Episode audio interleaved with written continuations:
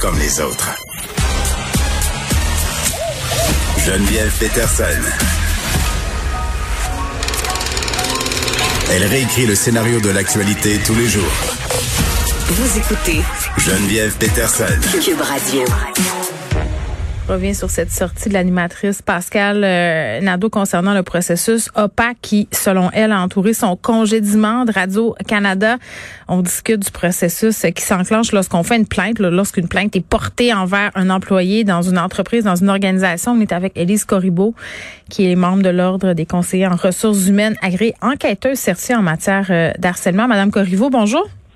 Bonjour. Bon, évidemment, bien clairement, on peut pas entrer euh, dans le cas de Pascal Nadeau. De toute façon, on n'a pas vraiment de détails, mais ce qui est soulevé dans sa lettre, c'est quand même intéressant. Là, puis je pense que c'est un problème qui est soulevé souvent quand on a affaire à ce genre de dossier-là, quand on a des plaintes euh, contre un ou une employé, l'opacité, euh, le processus qui demeure quand même assez inconnu. Là. On ne sait pas comment ça se passe.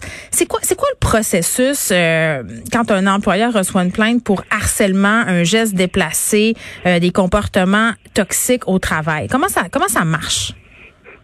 D'accord. Alors, en fait, normalement, euh, on doit recevoir de la part de la partie plaignante euh, ou d'une bon d'une partie dénonciatrice, on doit comprendre quelles sont les, les, les, conduites qui sont reprochées à la partie mise en cause. Et ces conduites-là doivent faire l'objet d'une analyse de recevabilité.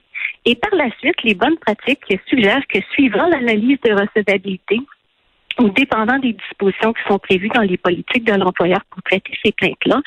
Généralement, suivant la recevabilité euh, des listes d'allégations, à ce moment-là, la partie mise en cause est notifiée euh, qu'il existe une plainte qui a été déposée à son endroit et les bonnes pratiques demandent qu'elle euh, euh, soit informée des conduites qui lui sont reprochées.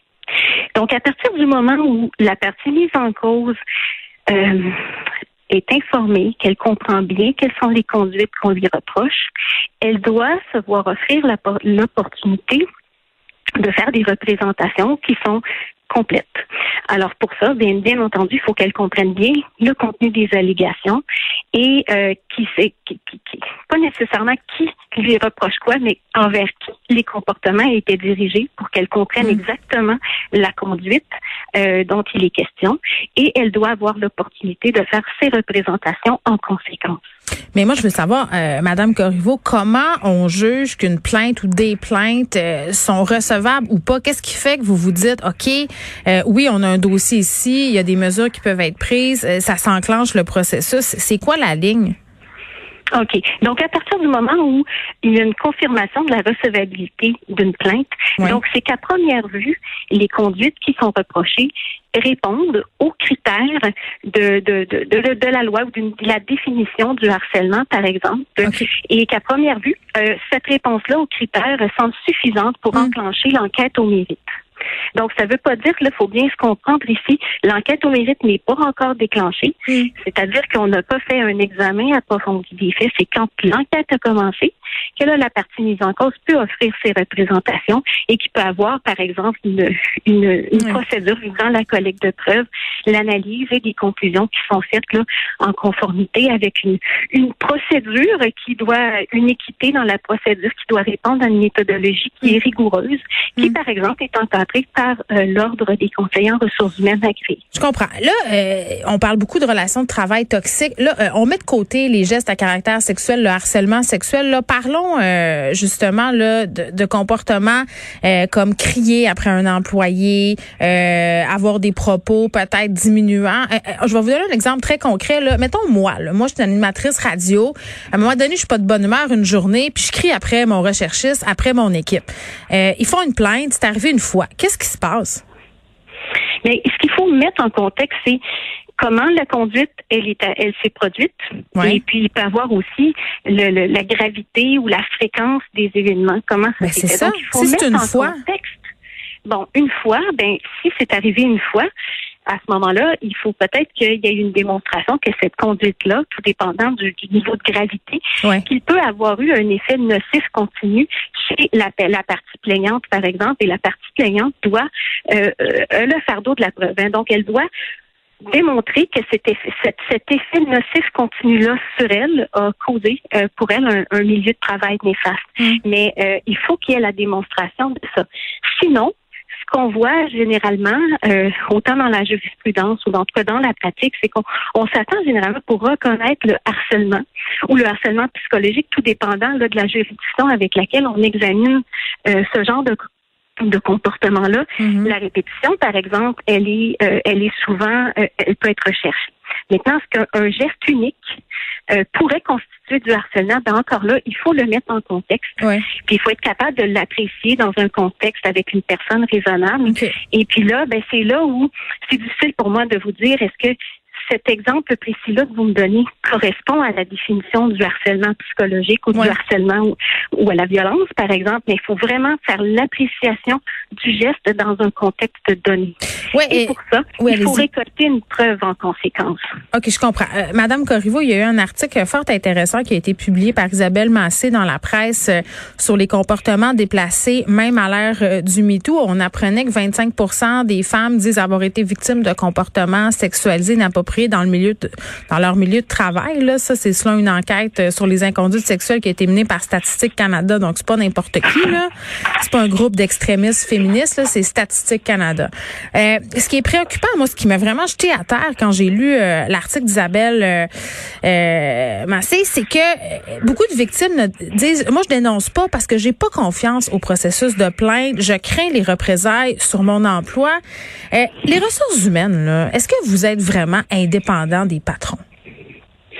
Oui. En fait, euh, la crainte de représailles peut être présente dans toutes les organisations. Puis c'est vrai qu'il peut y avoir certaines organisations où, en fait, les processus de plainte, comment ils sont sont gérés ou comment les, par exemple, les, dirigeants des organisations euh, réglementent ou euh, pratiquent ces processus, pratiquent là, la la pratique, en fait, en gestion euh, des plaintes, mm. elle est adéquate. C'est vrai que les gens peuvent se sentir légitimés de craindre les représailles. Les bonnes pratiques voudraient que justement ces personnes-là soient rassurées par rapport à aux représailles et que si jamais, par exemple, ça peut leur, euh, ça peut rassurer certains participants par exemple, l'anonymat pourrait être préservé euh, lors du, recueillement des témoignages, par exemple. Et il peut y avoir des dispositions qui peuvent être prises pour. Non, mais il y a des petites équipes. Non, mais il y a des petites équipes. Quand tu es 35 dans une entreprise, je peux croire que ton comportement, si tu te plains, euh, tu vas dire, ben, il saura pas ou elle saura pas que c'est moi. Mais quand tu es une équipe de quatre puis tu fais une plainte, c'est assez facile de savoir la plainte vient de qui. C'est plate, mais c'est la réalité, Madame Corriveau. C'est pour ça que le uh-huh. monde n'y va pas vous voir. C'est possible, mais en même temps, dans les, les, ressources humaines peuvent aussi décider de confier le processus euh, d'enquête à un, enquêteur indépendant, ah, comme par exemple celui de, de, la firme avec laquelle je travaille. Et puis à ce moment-là, bien les professionnels qui sont saisis de ces dossiers-là mm. euh, doivent le faire selon des règles, une méthodologie précise.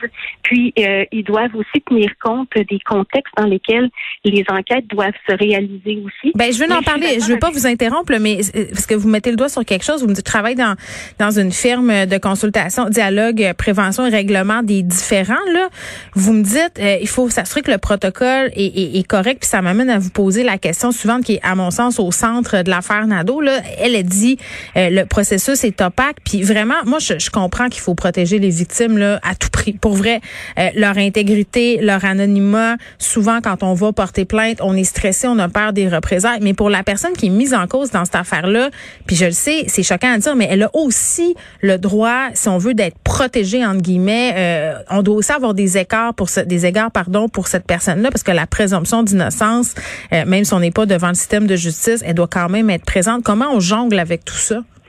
Mhm. Donc, en fait, et au niveau de la procédure, il faut quand même respecter que les parties plaignantes ont des droits, les parties mises en cause en ont aussi, mhm. les témoins en ont également. Donc, si des gens veulent préserver leur anonymat, étant donné qu'ils craignent les représailles, c'est possible de prendre des dispositions avec, par exemple, les mandants pour essayer de protéger les, participants, puis protéger mhm. l'intégrité aussi du processus. Maintenant, moi, je peux comprendre qu'une partie mise en cause doit comprendre envers qui la conduite qui lui est reprochée. En fait, euh, qui, est la personne qui, euh, qui est concernée par la, la, conduite qui lui est reprochée. Mm-hmm. Donc, est-ce qu'elle a nécessairement besoin de comprendre qui se plaint d'elle? Je voudrais que ça peut être débattable. Mais ce qu'il faut au moins qu'elle sache, c'est envers qui le comportement est relié. Vous me suivez? Ben, si on sait envers qui le comportement est relié, on, identifie la personne. À mon sens, vous ben, venez dire la même affaire. Ben, en fait, madame, c'est que ça ne veut pas dire que c'est cette personne-là qui est la personne dénonciatrice. Ah, il y a des dénonciateurs, des dénonciateurs tiers. C'est ça que vous me dites. Ça peut arriver. OK. Ça peut arriver. Je vous dirais que dans la pratique actuellement, euh, on voit ce genre de phénomène-là émerger. Donc, qu'il y ait un tiers dénonciateur, c'est une chose. Maintenant, ce qu'il faut, c'est que la personne qui était visée par le comportement confirme que ce comportement-là, par exemple, a vraiment eu cette atteinte-là à son intégrité ou à sa ben, D'ailleurs, ce serait le cas, euh, ce serait le cas dans, dans le dossier de Madame Nadeau. Là, il y aurait un dénonciateur ou une dénonciatrice. Euh, euh bon, on n'a pas beaucoup de détails, mais en terminant, il y a beaucoup de gens qui parlent d'un clash de génération, du fait que c'est rendu très très risqué en entreprise parce que les jeunes n'ont pas la coin dure et endurent rien. Qu'est-ce que vous pensez de ça?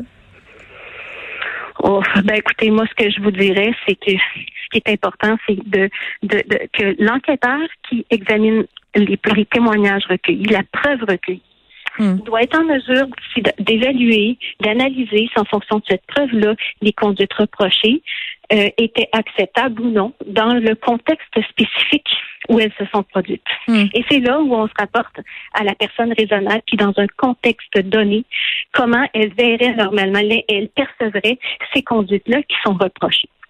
Très bien. Dans, dans, dans, la façon de corriger la preuve, l'enquêteur doit s'assurer de recevoir la, une preuve la plus complète possible.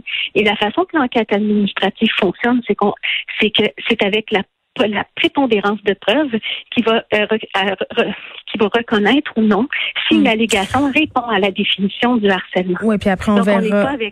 Pardon, oui, Exactement. On verra la, la, réponse de Radio-Canada parce qu'à mon sens, ils ne peuvent pas rester muets. Lise Corriveau, merci, qui est membre de l'Ordre des conseillers en ressources humaines, agréée, enquêteuse certifiée aussi en matière d'harcèlement.